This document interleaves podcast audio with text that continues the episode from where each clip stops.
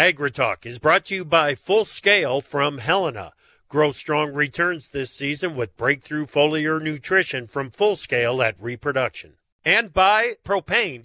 Propane is the energy for everyone, especially farmers. Environmentally friendly propane can fuel most anything on the farm. See how at propane.com. While Chip is away, the cool cat will play. I've got some great guests lined up for you today. We're going to talk population in China. The restaurant industry is on the menu. Then a look at farmland investments Looking forward to a really great show today. Live from a Lorna Doone Thursday via Farm Journal broadcast, this is AgriTalk. This morning we begin with a conversation with Farm Journal word ninja Chris Bennett. Then it's Hudson Riehle from the National Restaurant Association and later Paul Pittman of Farmland Partners.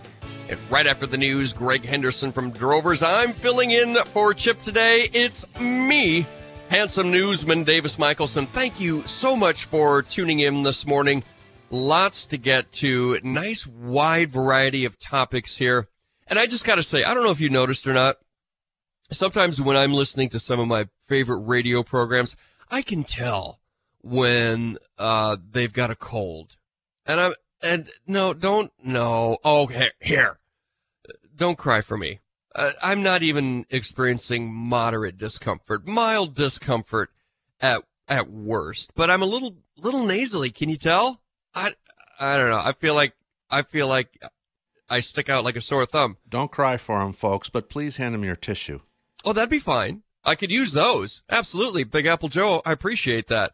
Uh, because I'm too proud to ask for it myself. That's the thing. I'm that kind of guy. Anyway, I'm really glad that you've tuned in today. I hope, uh, hope you can get past my nasally voice because we have some fantastic and important conversations to get to this morning. Uh, Chris Bennett, it's been a while since we talked to Chris. Um, now Chip was a little critical and I, and I sort of agree with Chip uh, about the title of a recent article on agweb.com from Chris Bennett, but the guts of the article, uh, solid, solid stuff. Chris is going to walk us through some demographic shifts in the population in China. We're going to talk about um, the the potential ramifications of that for the ag sector, for just demand for food, uh, and for imports into China in general. How soon we might see some impacts, I don't know. Some of this might be a, a wee bit speculative, but uh, Chris is, has has really got a great handle on this, and so I'm anxious to talk to him. And you know, who knows? He he he's like, well, and if you, if you want to talk about other stuff, I got these other things too, which are just wild. Um, hopefully there's time. We'll see. Then uh, Hudson Riehle from the National Restaurant Association. We're post pandemic now and I, I don't know what sort of what sort of mark that might have left on the restaurant industry. And so we'll get a check in from him. And then Paul Pittman, Farmland Partners. These are those non-farmer investors that we talk about. I want to sort of dig in with them, see what their deal is and, uh, and what we might learn from them on the farmland market. And then, of course, Greg Henderson, um, will come up right after the news here, where the leadership of the Senate Ag Committee Wednesday announced a set of Farm Bill hearings. Senators Debbie Stabenow and John Boozman will hold the first hearing on February 1, focusing on trade and horticulture titles of the Farm Bill. In a joint statement, the two said, quote, we are both looking forward to a collaborative process working with all senators to deliver a strong farm bill. The Federal Reserve's main measure of the nation's money stock, known as the M2 money supply, declined for a fifth straight month in December, dropping a record $147.4 billion. From a year earlier, the volume of cash, coins, checking and savings deposits, other small time deposits, and cash parked in money market funds fell by nearly $300 billion. It's the first ever annual decline. Public health advocacy groups filed a lawsuit against the Food and Drug Administration this week. The groups say the lawsuit challenges the refusal to phase out unnecessary uses of antibiotics in animal agriculture. The lawsuit claims that the misuse of these medicines has contributed to the rise and spread of antibiotic resistant bacteria. Here, this is interesting. We'll, we've got some stuff on China population with Chris Bennett, but here, I didn't even know this. Uh, in China, the temperature has become unusually frigid. Mohe City, the northernmost city in China, reached lows for three straight days. Get this, below minus 50 degrees Celsius. After paying for costly zero COVID measures, local governments in China have few resources to buy expensive natural gas. This, according to the New York Times, it's chilly in China and, and across that whole part of the world, apparently. Uh, yikes, 50 degrees Celsius below. I don't even know what that is in Fahrenheit. Sounds awful.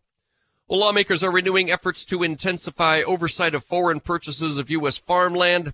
Aimed at concerns over recent acquisitions by Chinese buyers, bipartisan legislation would put the agricultural sector in the domain of the Committee on Foreign Investment in the U.S. That federal panel reviews investments for national security interests.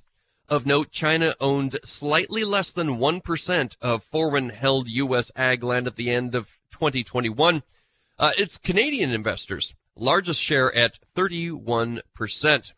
And beef producers could enjoy better market conditions and perhaps a better bottom line in 2023. Dr. Phil Bass from the University of Idaho says in his assessment the relationship between producers and packers has improved.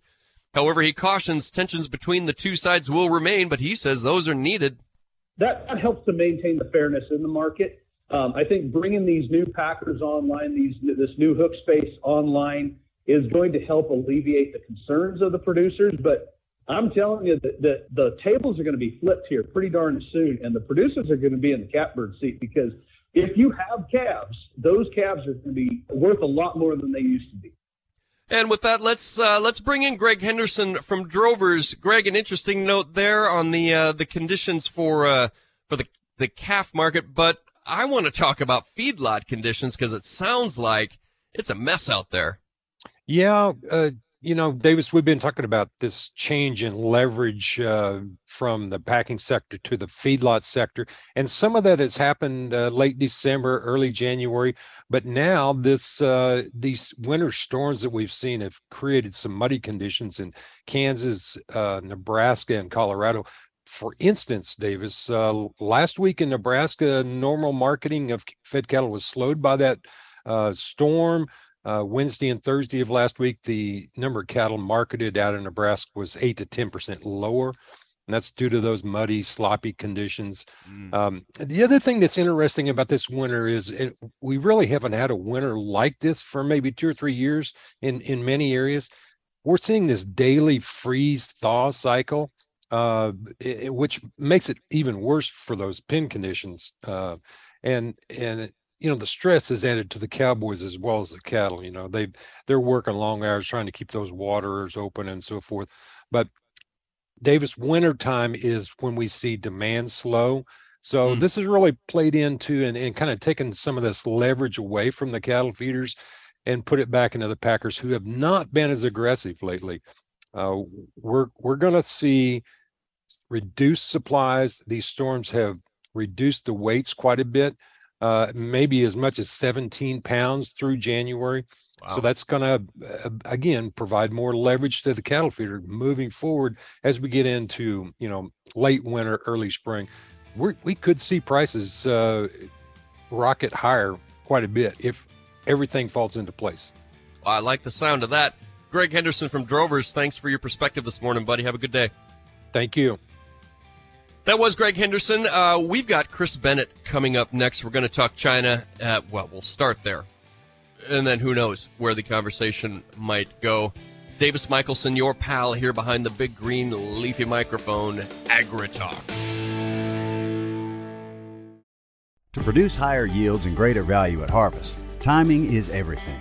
Full Scale from Helena helps soybeans reach their full potential with breakthrough foliar nutrition and reproduction. Full Scale delivers beneficial plant extracts and micronutrients with the added efficiency of ENC formulation technology. It gives your soybeans every opportunity to grow strong returns this season. Contact your local ag retailer or Helena representative to learn more about Full Scale. Always read and follow label instructions and check registration status before use.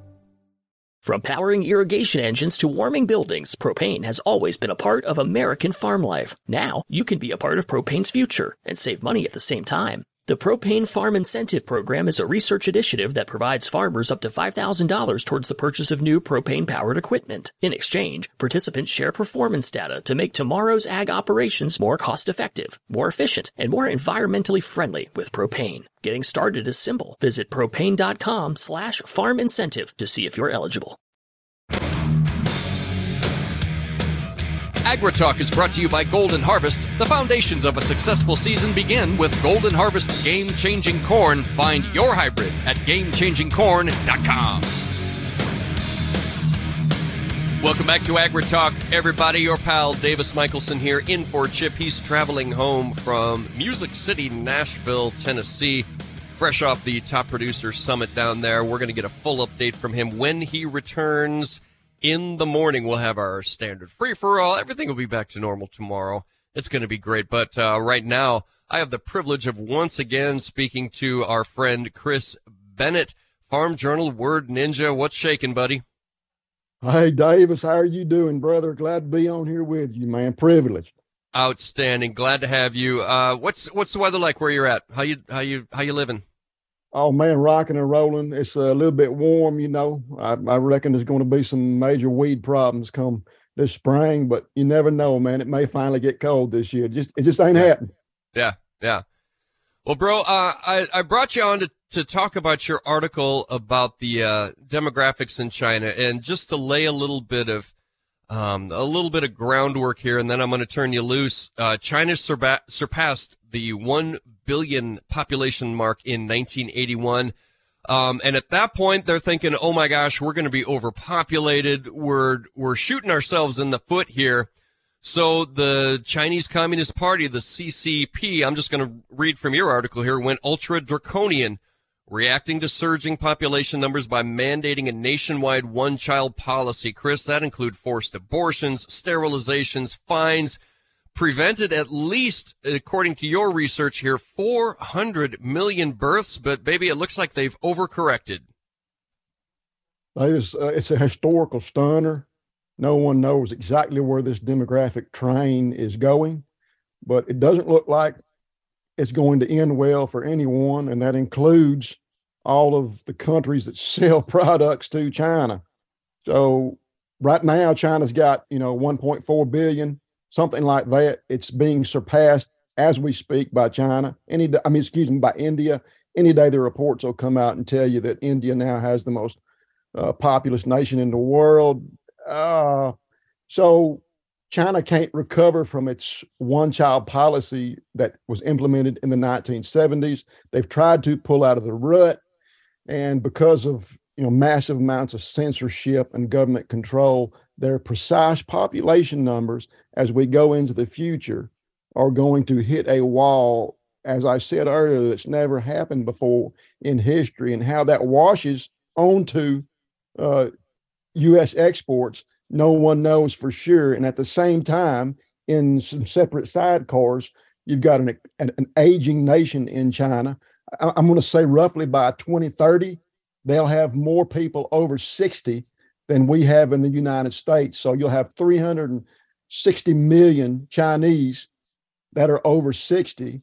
That changes by itself, Davis. That changes the diet of an entire nation and what they want to import. But if what a lot of demographers see indeed happens, and by 2050 or by 2100, you get a Chinese population that's halved or worse, uh, you're talking about seismic repercussions to the U.S. export market. And hey, things always change, but it's different when you're talking about a nation like no other. We've never been, never been at this historical stage uh, in, in recorded history. Now, we we in the in the media, I'm using air quotes for that term, um, have sort of learned that maybe you can't always trust China's numbers. Um, the the worst outlook, uh, according to the UN, uh, their population figures, I believe, have China's uh, population declining by over sixty percent to 494 million. Feels like uh, if I'm reading your report right between the lines, it almost feels like you might take the under on that. that's that's a good way to put it. Uh, you know, you can't. They they tried to pull out of that one child policy in uh, I can't remember 2012, 2016. It boosted it up that you're allowed to have two children. Then they boosted it up to you're allowed to have three children. But they couldn't get society to pull out because of that one child policy. They have a massive distortion between marriage age bachelors and, and, and marriage age females. I think there's more, maybe 30 million more females in that age bracket. Most of them don't want to uh, have children, period, or get married. So they're, I don't know what their birth rate is right this second, Dave. I'm going to say 1.1, 1.3. And, and, and that mirrors a lot of Western Europe and Japan and so on. You come to a stage, I think I put in an article where you start realizing you, you need to produce more coffins than cradles. You need to produce more depends than baby diapers. And when you get there, uh, if if like many people think demography is destiny, then there is something seismic that's that's going to going to happen. You got you got to pay the piper. Well, and it sounds like not only have they shifted the demography um, just with the physical number of humans uh, being being produced, um, they've also perhaps inadvertently shifted the culture away from a culture of parenthood, a culture that aspires to have children, to raise a family. It, it almost seems like there are segments of the Chinese population who have moved on from the uh, from the aspiration of starting a family. That's that's exactly right. That, that, it seems to be the way that prosperity is tied to nations that modernize. Uh, that, that's that's a, it's a terrible thing for the future, but it is happening. We see it happening across the entire planet, except the except in Africa, of course, where the population mm. appears to be skyrocketing. Yeah. We're going to end up uh, with Nigeria moving from roughly, I think it's about 200 million to 400, 500, 600 million very soon. And the question then for uh, nations that export agriculture products is okay, we see booming population coming to Africa while all these other nations shrink. But you can't just say, hey, we'll turn our boats around and send them to Africa because with the with the chaos of sub-Saharan Africa, which is where all these countries are, you get you ask you also have to ask a simple question is can they pay for the ag goods once they get there? Uh, mm-hmm. hey, these are all questions to be determined, but my lord, they they certainly need to uh, be examined and and chewed on. You spoke with uh, Todd Thurman, international swine management consultant and owner of Swine SwineTex Consulting Services. He takes a pretty dim view on the future of exports to China. He does, Davis. He's a super sharp fella, and uh, he he's no Cassandra though. He he he knows his stuff. Between the lines, he thinks that there's a you know tremendous amount of space between the ask and the bid. He thinks China's population is really going to take a massive dip, and he is urging the U.S. export community industry to really wake up and, and take a long look at what might be coming. So I think maybe, and ag is U.S. ag is doing a pretty good job, an excellent job of reaching out, trying to find new sources of demand. India could be a bright spot for us uh, in the future, and, and other places. And you talked about Africa, of course, establishing those relationships and kind of getting that up and, and rolling is definitely going to take some time. What kind of time frame are we talking here before we may see a notable uh, decrease in demand from China? Any idea? Ooh, I, I, I, would leave that to scientists and demographers, but I'll say that that if China's population if they indeed have 360 uh, people over the age of 60 by 2030, just look at the dietary change there. I've heard Todd say it.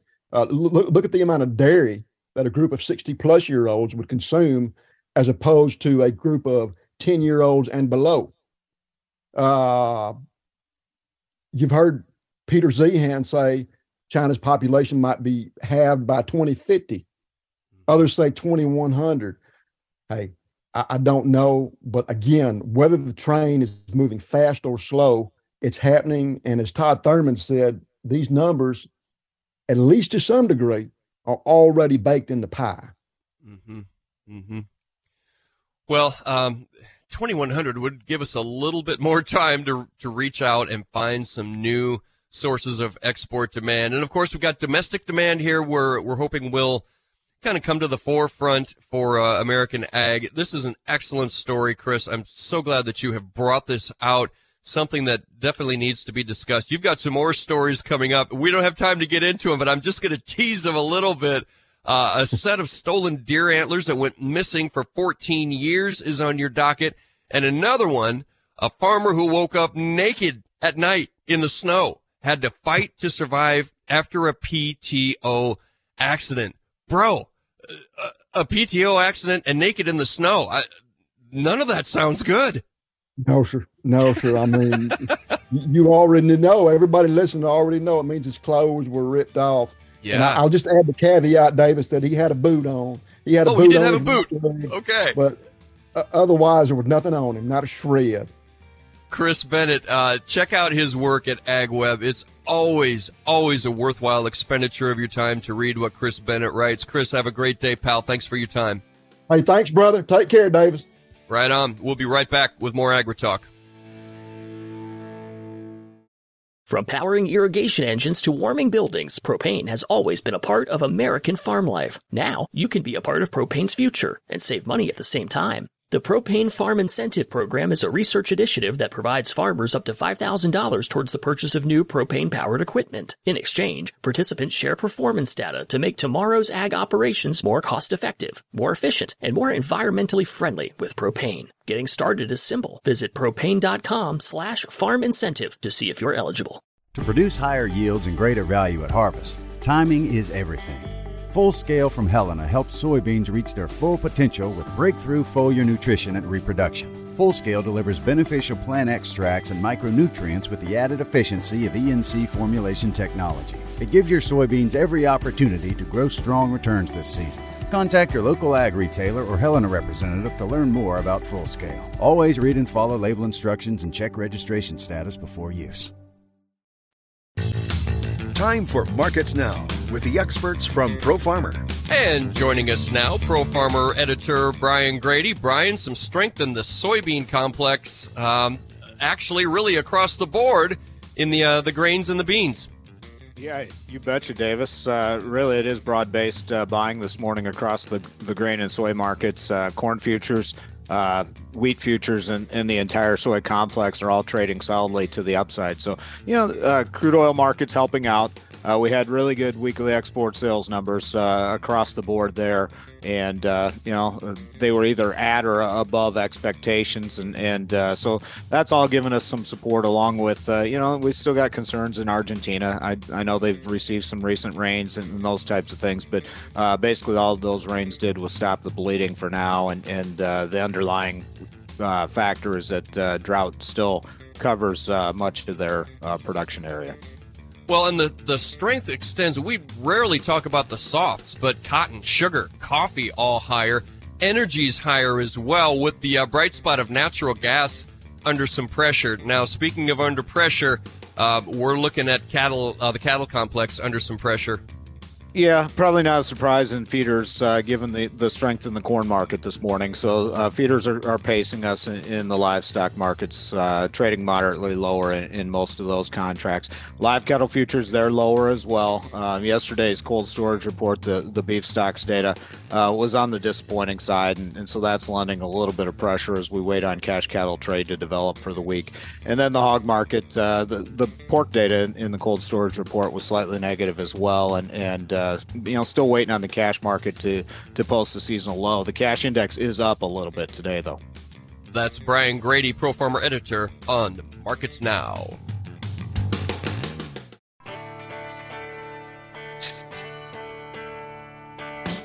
Opinions expressed on AgriTalk do not necessarily reflect the views of Farm Journal Broadcasting, affiliate stations, or sponsors.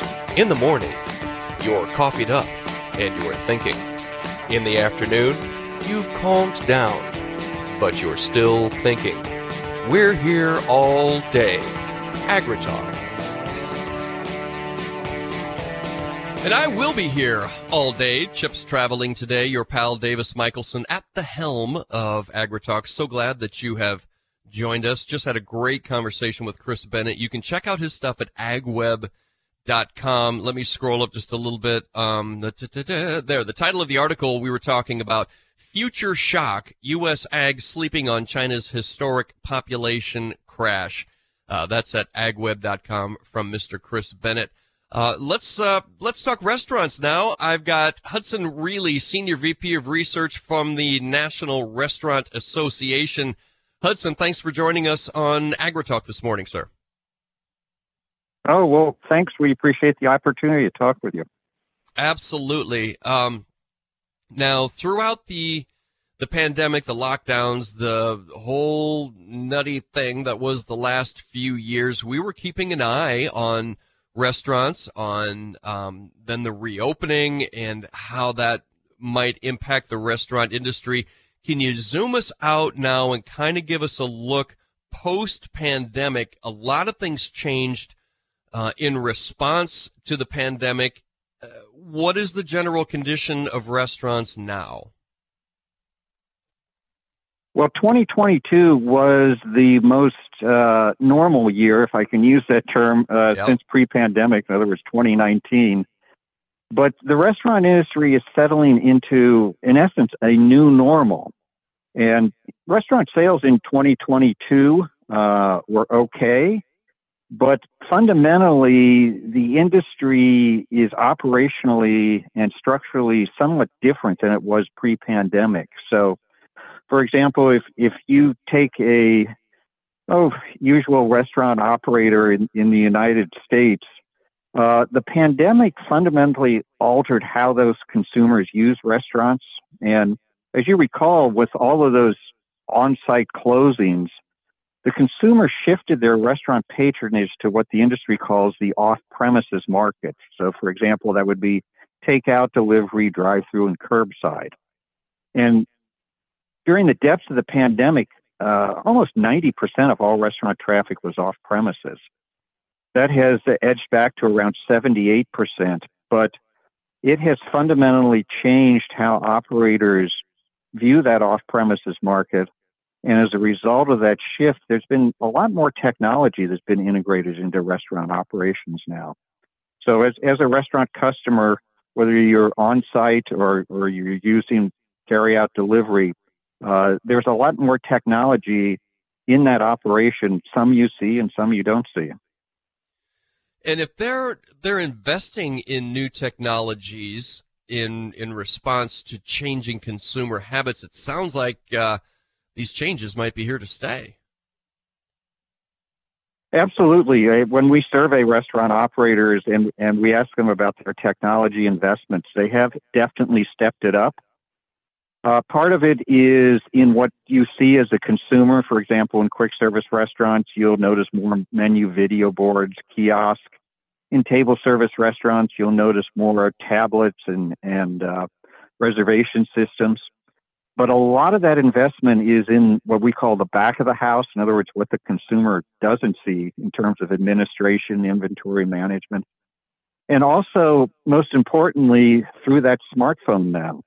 And if there's one thing that the pandemic did for the typical American restaurant customer, it was to make them much more familiar and knowledgeable about how to use technology uh, in their restaurant experience. And as you can expect, it dramatically varies by age group. In other words, the younger age cohorts, the Gen Zers, the millennials, are much more likely to expect to use technology in their restaurant experience than, say, uh, the baby boomers and the Gen Xers. So it's rapidly evolving. It will continue to evolve. But the one thing that's clear is that Americans love to use restaurants even during the pandemic. Obviously, that was the worst period for the industry in its recent history. Uh, but looking towards this year, overall industry sales will continue to advance. Uh, the economic environment certainly does remain uncertain. And also, an important thing to note is the wide, wide geographic variations which occur in restaurant sales. And in an area that has population growth, that has employment growth, that stimulates income growth. And the one economic indicator that correlates best with growth in the restaurant industry is income growth. And so when you look at a map of the United States, as you know, all communities are not created equal. So the strongest restaurant sales growth occurs in those areas uh, with pop- population, employment, and income growth. How much of that has to do with? Um, I, I I come from a small town. You really couldn't get delivery there. Um, how much does the availability of delivery figure into that? Uh, in with the off-premises market, delivery is actually the fastest growing component of that market. Mm. However, in terms of traffic, it's still then uh, less than one out of ten uh, uh, traffic occasions for the industry.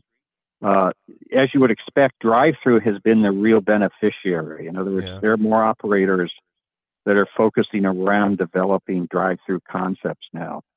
Uh, but from from the American consumer perspective, they have deemed restaurants to be much more essential in their daily lifestyle huh. uh, than than say 10, 20 years ago. So they That's actually good. work to protect their their restaurant usage. Well, you got to eat, right? right. Well, and choice at home or away from home. Right, right. Well, so with the popularity of uh, food away from the from the restaurant, the drive-through, the pickup, and such, has that changed uh, how restaurants build their menus in anticipation of, hey, this isn't going to be eaten here, it doesn't come straight off the griddle and go out to the plate.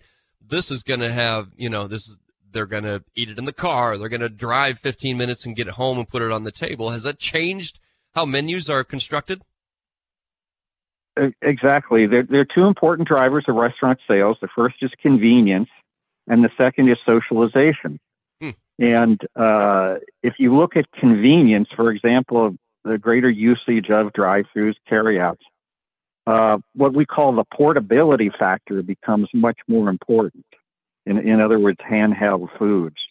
Uh, conversely, if you're thinking about a socialization experience, in other words, going on site Mm-hmm. and uh, celebrating a birthday, anniversary, something like that, your expectations and and what you order uh, is entirely different. So uh, whether it's a social uh, event or whether it's a convenience event, dramatically influences uh, those menu choices. But uh, one thing the uh, pandemic did do is it, it really streamlined restaurant menus across America. Mm-hmm. Part of that had to do with the supply chain challenges, but equally uh, important was uh, what we call the digitization of restaurant menus. Mm-hmm. In other words, the ability now to rapidly scan menus on smartphones uh, through desktops. Right. And so that has, because a lot of the ordering now is digital. Uh, pre-pandemic, just one out of every 20 restaurant orders was digital. Uh, during the heights of the pandemic, that uh, ratcheted up to one out of five. Wow. It's edged out uh, down a, a, little, but that's that's uh, through that digitization.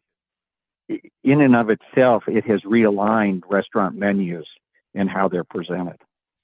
Well, and that realignment, that re-socialization, or perhaps de-socialization of the restaurant experience, has me thinking about the wait staff um, I, I appreciate the wait staff. I, I tend to give a good tip, you know, whenever I can. It, do you have a sense of how that's impacting the, the wait staff workforce? Has, has their, their tip income suffered? Well, when you survey restaurant operators, as the association does uh, every week, their top challenge is labor related. In other words, recruitment. Mm. And p- part of that challenge uh, has to do with how the American workforce has changed during that pandemic period. And as a result of that, as I mentioned earlier, there's a greater reliance on technology. But the technology, in and of itself, even though it is a productivity and efficiency enhancer, it doesn't necessitate and replace uh, actual live staff on site, uh, whether you're ordering on or, or off premises. Right. So the industry still is down 450,000 jobs. Wow. Uh, compared to where it was pre-pandemic, and of all the industries in America, the restaurant industry was the one that was most substantially impacted in terms of sales and employment declines. And so, certain segments have rebounded, and, and other segments, such as table service, uh, are still below where they were pre-pandemic. Are those positions lost, or are they just unstaffed looking for workers?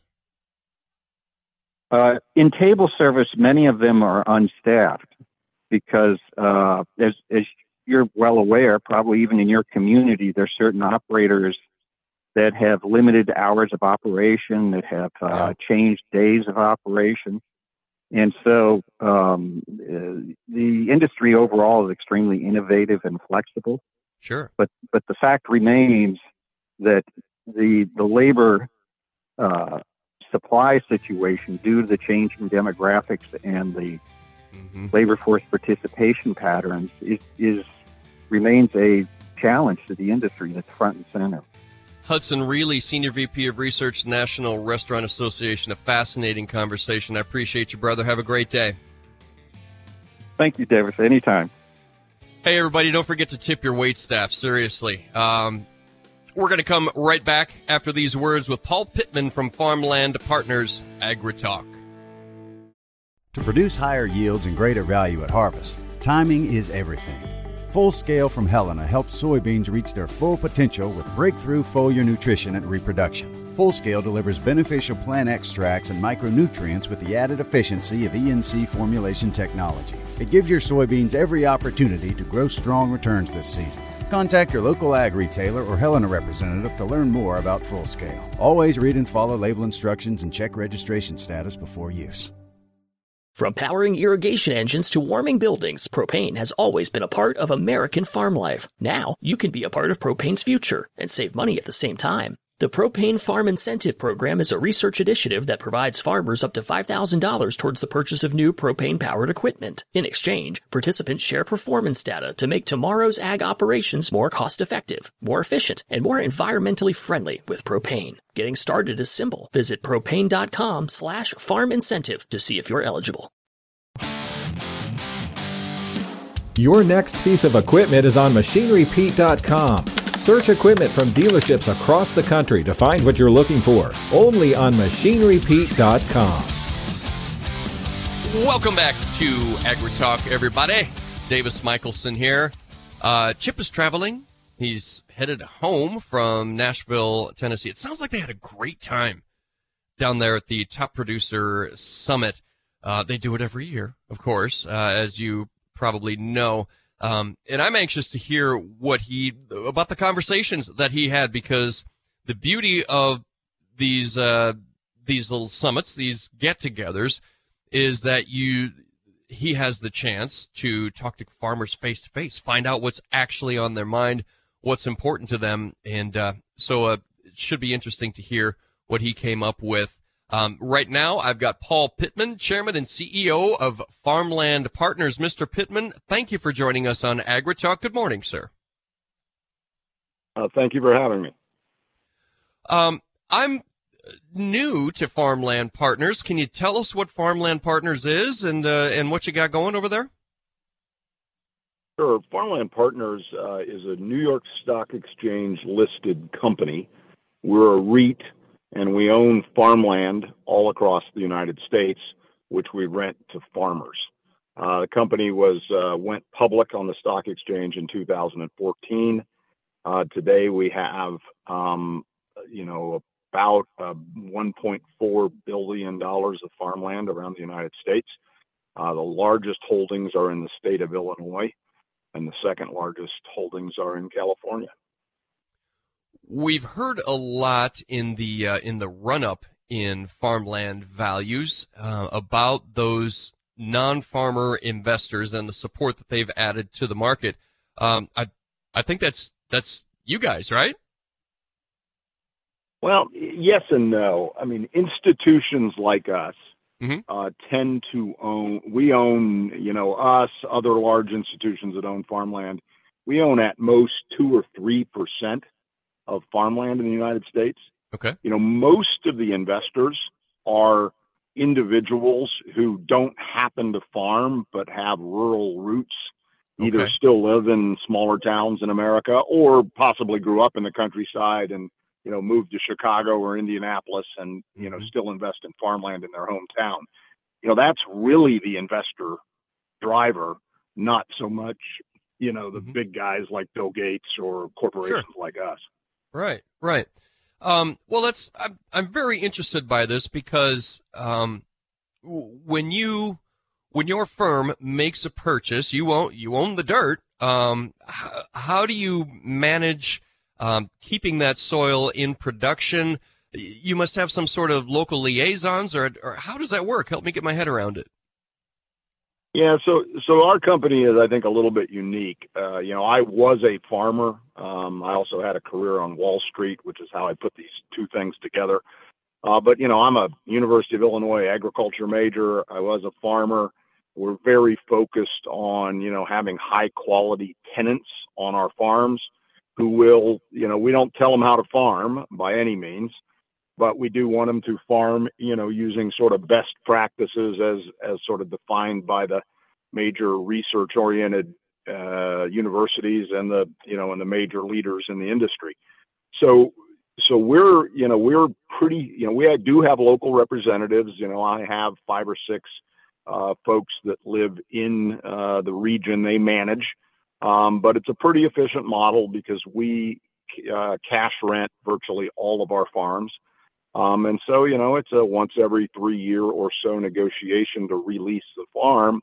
And then, of course, we go out and, and you know, take a look around uh, at least several times a year uh, at a property we own. Um, and then, you know, we're available uh, to talk with a tenant if they need help or they need a repair. You know, they call us on a Sunday morning because a because a well went down. We sure. get right on it yet that day. You know, you know, yep. it's twenty four seven, three sixty five to service our tenants when they have a problem. But by and large, you know, uh, these tenants are very sophisticated and very capable of of taking care of our land well, and that's what we want them to do.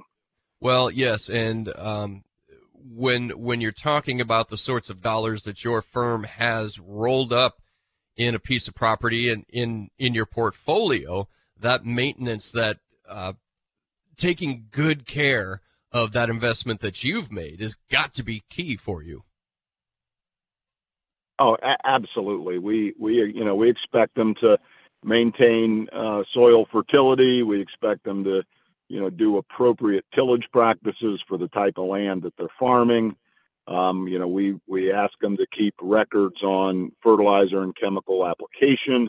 So of course we can go back and look if we need to. And it's um, you know we're we're pretty like I said that we're pretty happy. We believe that the overwhelming majority of farmers are very good stewards of the land, and uh, you know those are the tenants we have.